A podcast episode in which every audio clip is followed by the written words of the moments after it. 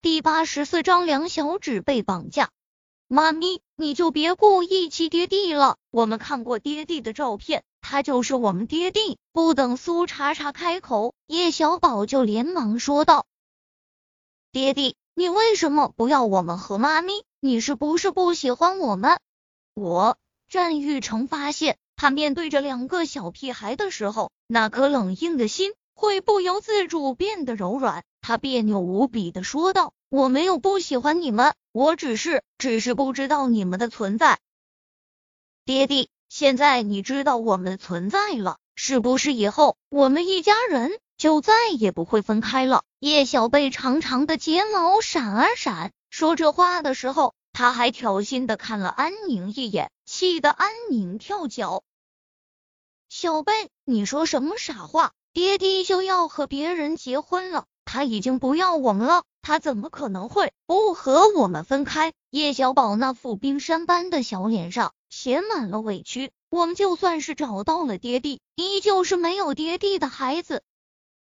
我不要做没有爹地的孩子。叶小贝一眨眼睛，大滴的眼泪就又滚落了下来。小贝，不要做没有爹地的孩子。小朋友都欺负我们，说我们是没有爹地的孩子。小贝好可怜，叶小贝可怜巴巴的拉住战玉成的胳膊：“爹地，你不要跟别的阿姨结婚好不好？”小贝想要妈咪，也想要爹地。战玉成身子一僵，他忍不住伸出手，想要擦干叶小贝眼角的泪水。他发现。看到这两小指这么难受，他心中仿佛被无数只爪子抓挠一般的不舒服。安宁脸色大变，他怎么都没有想到这两个小屁孩会阻止他和战玉成结婚。他等了足足六年，在两家家长的压力下，战玉成才同意考虑他们的婚事。他好不容易争取来的婚礼。绝对不能就这样被两个小屁孩给毁了，爹地，我也不想你娶别的阿姨。叶小宝失落的垂下眼睑，算了，爹地，你想结婚就结婚吧，反正你也不在乎我们。说完，叶小宝拉着叶小贝的小手，就落寞的转身往超市外面走去。战玉成快步追上去，他沉默了片刻。随即笃定无比说道：“爹地不会跟别人结婚。他父母的确是一直催促他娶了安宁，但他一直没有真正点头。所谓婚礼，也不过是别人的一厢情愿罢了。”安宁震惊的嘴巴大张的，几乎能够塞进去一个鸡蛋，他的唇不停的颤抖着：“玉成，你说什么？你不娶我了？玉成。”你说过会给我一个交代的，你不能说话不算话。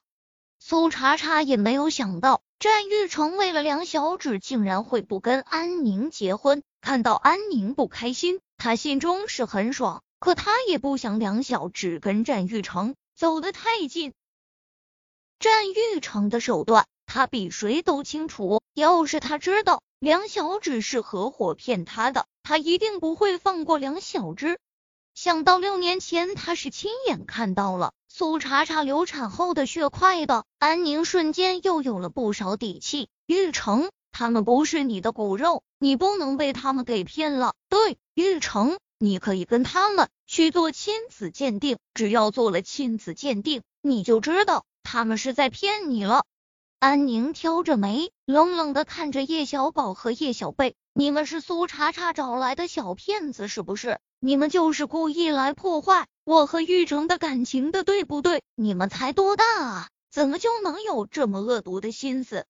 说到激动处，安宁还扯了叶小贝一把，说话啊！你们告诉玉成，你们根本就不是他的孩子，你们是骗子！安宁，你做什么？谁让你欺负小贝的？苏茶茶生怕安宁一激动会伤到叶小贝，连忙将叶小贝护进了怀中。说实话，看到安宁露出了泼妇的真面目，叶小贝真挺想笑的。但想到他今天的目的，他硬是又挤出了两滴眼泪。他趴在苏茶茶怀中，两个小肩膀可怜地颤啊颤，一副受到严重惊吓的凄惨模样。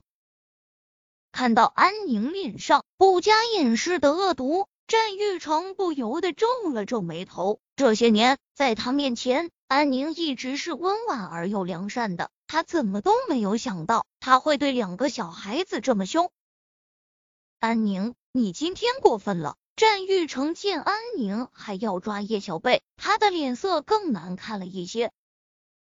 听到战玉成的声音，安宁瞬间意识到自己刚才太激动了，都忘记了伪装。他楚楚可怜的看着战玉成：“玉成，我错了，我就是太爱你，怕你被人给骗了。”苏茶茶没心情在这里看战玉成跟安宁卿卿我我，他拉着梁小芝就往外面广场走去。还没走出超市大门，好几个黑衣保镖。就拦在了他和梁小芷面前。战玉成一身凉薄的凛寒，他一步步走进苏茶茶。苏茶茶，我们谈谈。我们之间没什么好谈的。苏茶茶将梁小芷护在怀中，生怕那些个来势汹汹的保镖会伤害到他们。嗯，我们之间的确没什么好谈的，但这两个孩子是我的种，必须留下。战玉城，你有病！我都说了，他们跟你没关系。好几个保镖一起上前，就把叶小宝和叶小贝从苏茶茶怀中抢了过来。苏茶茶急得不行，但他的力气根本就不是这几个人高马大的保镖的对手，他没法把两小只抢过来。叶小宝和叶小贝倒是一脸淡定，不入虎穴，焉得虎子。接近战玉成，他们才能把安宁整的哭都哭不出来，给查查阿姨报仇。战玉成，你混蛋！你把小宝、小贝还给我！苏查查急得再也无法保持浅淡的笑容，他扑上去抓战玉成，但他还没碰到战玉成的身子，就被他的保镖拦住。